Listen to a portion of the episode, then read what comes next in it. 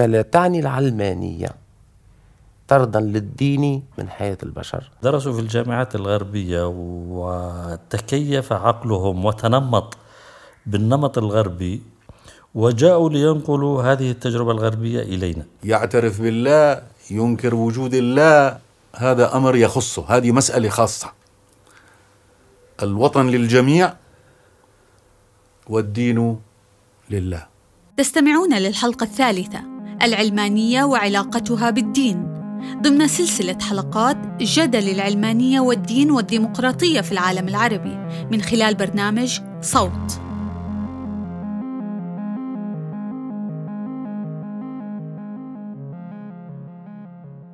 في الجدل المحتدم عندنا الذي يصل حد الانقسام والتناحر يصور الكثيرون العلمانية كموقف من الدين يجري خلطها بالإلحاد. مثلا كأنها تسعى إلى رفض الدين تماما رفض أي دور له لا في المجال العام ولا حتى كمعتقد فردي. هل العلمانية هي حقا كذلك؟ أم أن البعض يسيء فهمها؟ قصدا أو عن غير قصد؟ بمعنى آخر هل العلمانية ضد الدين أم العكس؟ أي أنها تحفظ الدين وتبعده عن السياسة وتمنع تحوله إلى إيديولوجيات للطبقات والنظم المسيطرة لتبرير استغلالها وقمعها للإنسان العربي كيف ينظر الدكتور الحي الغرايبة المحاضر في الجامعة الأردنية والقيادي السابق في جماعة الإخوان المسلمين إلى أطروحات العلمانيين العرب؟ هل هي حقا معادية للدين؟ أم أن طريقة مقارباتهم لقضايانا خاطئة؟ يعني أعتقد أنه في عندنا إحنا فئتين آه، موجودات في, الم... في هذا المجال. الناس من ينسب نفسه إلى الدين وإلى الإسلام وهو لا يفقه آه، الفقه السياسي الحقيقي ولا فقه السلطة ولا فقه السياسة ولا فقه التاريخ بطريقة صحيحة. وهناك آه، أناس إحنا نعتبرهم متغربون. ثقافتهم غربية درسوا في الجامعات الغربية وتكيف عقلهم وتنمط بالنمط الغربي وجاءوا لينقلوا هذه التجربة الغربية إلينا. ولذلك أنا برأيي الشعوب العربية والإسلامية هي واقعة بين المطرقة والسندان من هؤلاء وأنا برأيي كلاهما ليس على حق. في مقابل ذلك يرى الدكتور والمفكر التونسي أنس التريجي عدم وجود تعارض بين الدين والعلمانية بل يؤكد على ضرورة دور الدين في المجال العام. لا تعني اللائكية كما لا تعني العلمانية. طردا للدين من حياة البشر. إنما هما في الواقع خيارا إنسانيا هدفهما تنظيم التعايش. تنظيم التعايش البشري تنظيم التعايش بين الناس ذوي التصورات الدينية المختلفة في سياق سياسي آه، يسعى إلى أن يمنح الجميع آه، حرية أن يكون مشرعا لحياته من داخل هذه الأداة السياسية هذه التي هي الدولة على قدم المساواة أي بصرف النظر عن انتماءات الانتماءات الدينية والأخلاقية إن شاء مثلا قد يكون عندك المسلم والمسيحي واليهودي في المجتمع نفسه ودور الدولة اللائكية هي أن تضمن التعايش هؤلاء الأفراد المختلفين ذوي التصورات الدينية المختلفة في إطار سياسي واحد. ولذلك فهي مجبرة على أن تعامل هؤلاء الناس لا على أساس انتماءاتهم الدينية وإنما على أساس انتمائهم السياسي أي باعتبارهم مواطنين لا باعتبارهم متدينين. بالنسبة للدكتور أحمد ماضي أستاذ الفلسفة في الجامعة الأردنية سابقا فإن الدولة العلمانية لا تعني إقصاء الدين من الخاص أي من حياة الأفراد. نحن في الفلسفة نميز بين عام وخاص. الدين من وجهة نظرنا هو مسألة خاصة يعني هي علاقة الإنسان بربه وهو حر في هذه العلاقة. نحن لا نقف في وجه هذه العلاقة كيف تكون؟ يعترف بالله ينكر وجود الله هذا أمر يخصه هذه مسألة خاصة. الوطن للجميع والدين لله. اذا هذا خاص. العام العام. في ضوء هذا الخاص معناها الدين لا ينبغي أن تكون له صلة قريبة بما هو عام. ما هو عام ما هو مشترك بين أفراد المجتمع. إذا أقحم الدين فيما يتعلق بشؤون البشر معناها صار التمييز قائما. وإذا نحن أردنا أن نؤنسن من انسنه نؤنسن المجتمع لابد من تساوي الحقوق والواجبات بين أفراد ال- ال- المجتمع. وهكذا يتحقق مجتمع المساواة. مجتمع المساواة. هذا المجتمع الإنساني. انسنه المجتمع. انسنه المجتمع. لكن للأسف نحن لا ننظر لا لا ننظر إلى ال- إلى الفرد بوصفه انسانا. لسه أنا مش بس بوصفه مواطنا بوصفه انسانا. إنسان اولا. أنت إنسان اولا. يميز الدكتور جورج الفار أستاذ الفلسفة بين التيارات أو الاتجاهات العلمانية لناحية قبولها لدين ودوره في المجتمع. هناك نوعين من العلمانية في العلمانية المتشددة التي تفصل الفضاء الديني عن الفضاء الروحي حتى عن الفضاء المدني ومن ثم الحاجات اليومية. إذا رجعنا لكلمة علمانية الأصل المصطلح من عالم ومن ثم هي تهتم بشؤون العالم وتترك للدين الاهتمام بشؤون ال- ال- الآخرة آه، العلمانية المتشددة ترفض تدخل الدين في الفضاء العام للمواطنين. هناك ال- العلمانية الناعمة أو العلمانية اللطيفة إذا أجاز أجيز لنا التعبير في هذه اللغة. نقول أنها تحترم حتى الفضاء الديني ولا تفصل تماما عن المجتمع إنما تفصل الحقوق والواجبات عن المجتمع. يعني الحقوق والواجبات بتصير آه، هي رهن الدولة ومن ثم وتترك للدين مساحة والمتدينين مساحة حتى من الفضاء العام يعيشوا فيها على أن لا يعتدوا على حقوق غيرهم. هنا آه، يمكن أن يكون آه، الحوار متواصل ما بين العلمانية والدين. الموضوع المشترك والتصادم بصير في موضوع المنظومة الأخلاقية. هل العلمانية أيضا توحي بمنظومة أخلاقية؟ نعم توحي بمنظومة أخلاقية. حقوقية حقوق وواجبات فقط. أما المنظومة الأخلاقية الداخلية التي يبنيها الدين اللي هي الضمير الشخصي والضمير أمام الله والعلاقة مع الله فهي تتركه للدين بهذا الموضوع. هل هناك مجموعة أخلاقيات يمكن أن تتصادم ما بين دولة علمانية أو من العلمانية والدين نعم. إلا إذا توسع عقل كل من المؤسستين ليسعى الآخر إذا العلمانية احترمت هذه الحساسية الدينية لدى بعض الأفراد ومن ثم علاقتهم مع الله وعلاقتهم بعض هاي مقبول. وإذا الدين توسع أيضا توسع خطابه وتوسع أفقه لي ليقبل أن هناك حقوق مدنية للأفراد ليست متساوية مع الحقوق الدينية أو هي معزل عن الحقوق المدنية. فإذا الشخص كان آه، شخص كان متدين يمكن أن يعيش في آه، آه، في دولة علمانية. ويترك له المجال للعبادات للصلوات للعلاقة مع خالقه لله ولكن على أن لا يعتدي على حق الآخر الذي لا يؤمن بنفس الدين أو ليس من نفس الطائفة أو ليس بنفس الفكر. إذا توسع الدين إلى قبول الآخر والتعددية يمكن أن يتصالح مع العلمانية ويمكن للعلمانية أن تتصالح مع الدين في موضوع أن تترك للدين أفقه فضاءه جزء من الفضاء الاجتماعي ولكن الفضاء الفردي بعلاقته بإخوته المؤمنين أو بعلاقته بالمطلق الذي هو الله. في السياق أيضا يرى الكاتب العراقي حارث حسن أن ليس للعلمانية أي موقف مناوئ للدين. طبعا من حق اي أي شخص أن يكون عنده موقف يعني أنا أنا أصف نفسي أيضا بال- بالعلماني بمعنى أنا اؤمن بنظام اجتماعي سياسي قائم على الرابطه القانونية المواطناتية. آه، لكن المشكلة هي عندما تأخذ العلمانيه إلى مدى آه، آه، إلى مدى متطرف بحيث تصبح في مواجهة الدين. وهذه ليست وظيفة العلمانيه هذه قد تكون وظيفة الإلحاد مثلا آه، باعتباره أيضا فلسفي يقوم على منظومة اعتقادية مناوئة للدين.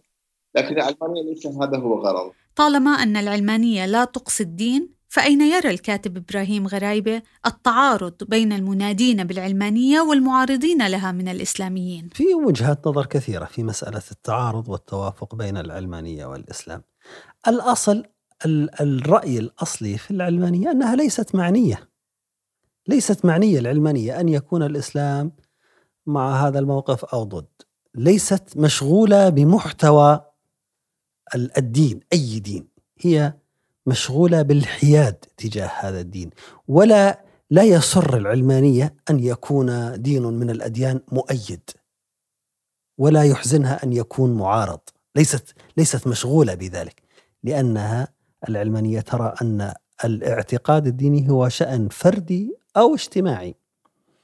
ولا يتدخل في في في إدارة وتنظيم الدولة ومؤسساتها التعليمية والسيادية، لا علاقة له سواء كان دينا آه، يؤمن بالديمقراطية أو لا يؤمن، يعبد أو عدة آلهة أو إله واحد، آه، فتوى تلائم أو لا تلائم، كل هذه المسائل يفترض أنها يفترض أنها ليست معنية أو لا تشغل العلمانية. طالما أن هذه الاعتقادات والأفكار لا تتجاوز الفرد ولا ولا تؤثر في إدارة وتنظيم المؤسسات السيادية والتعليمية التي تملكها الدولة وأن تظل مرجعيتها إدراك الناس بما هم أحرار ومدركون للحق والخير والجمال كما قلنا. هذه هذه وجهة النظر الأصلية.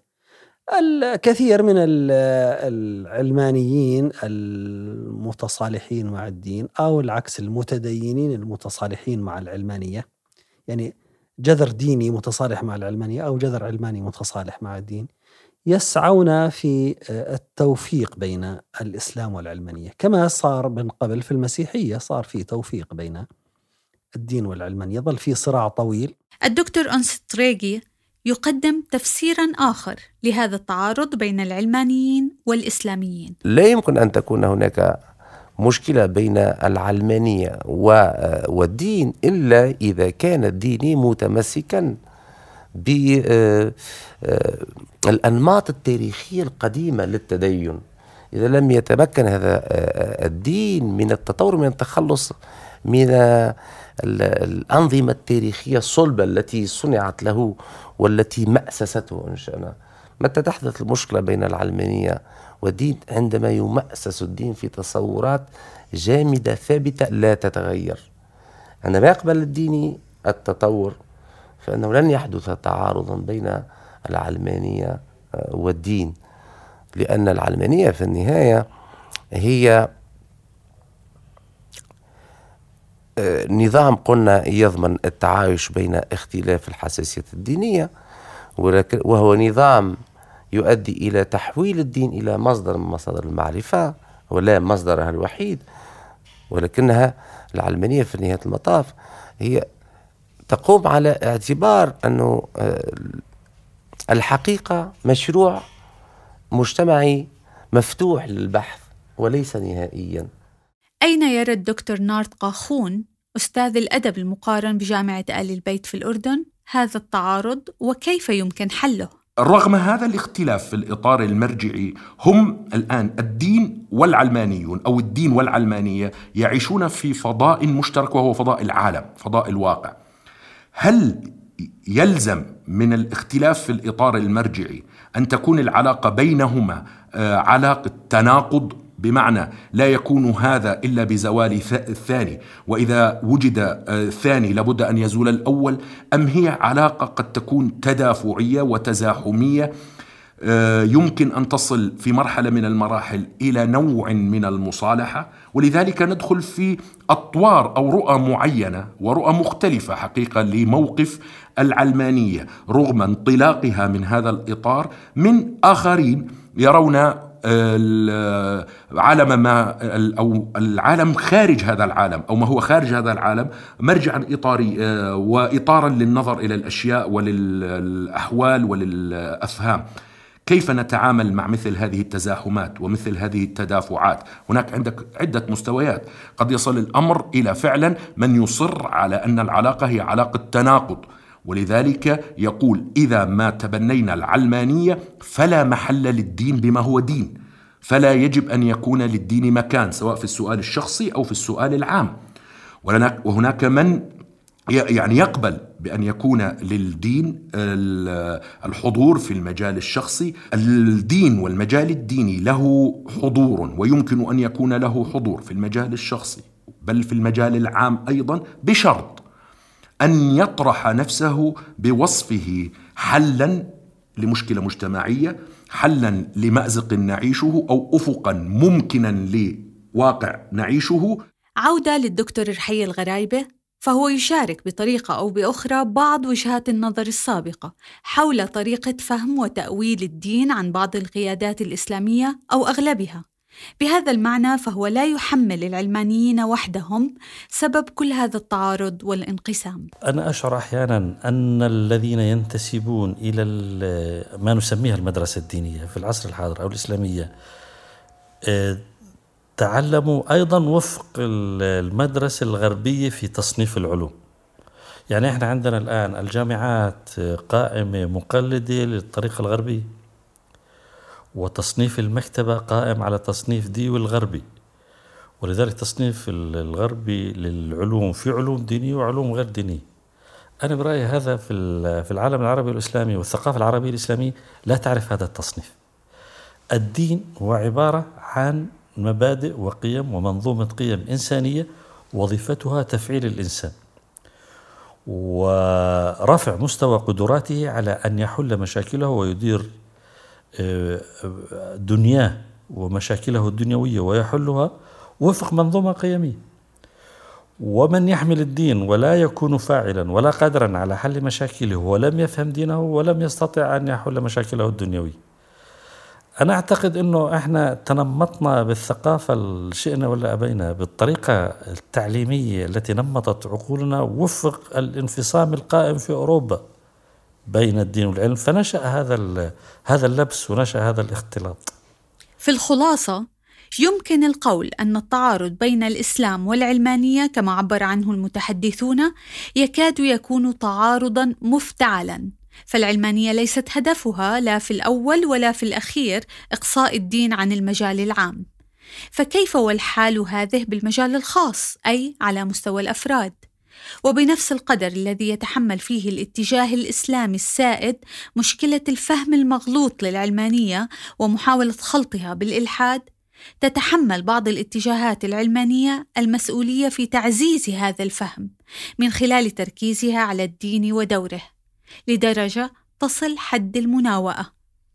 هذا التعارض في الأخير قابل للحل طالما هناك من يعترف بدور الدين في الفضاء العام شرط تخليصه من التطرف.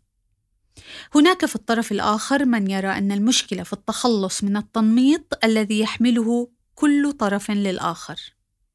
تتابعون في الحلقة الرابعة علاقة الإسلام والإسلاميين بالديمقراطية الاتجاهات الجديدة في حركات الإسلام السياسي وموقفها من الديمقراطية هل يتوافق الإسلام والديمقراطية هل يمكن أن يثق العلمانيين بأطروحات الإسلاميين المنادين بالديمقراطية؟ هل هذا القبول من جهة الإسلاميين هو قبول بكامل النظام الديمقراطي كحكم؟ أم أنه مجرد وسيلة بالنسبة لهم للوصول إلى السلطة ثم الانقلاب عليها بعد ذلك؟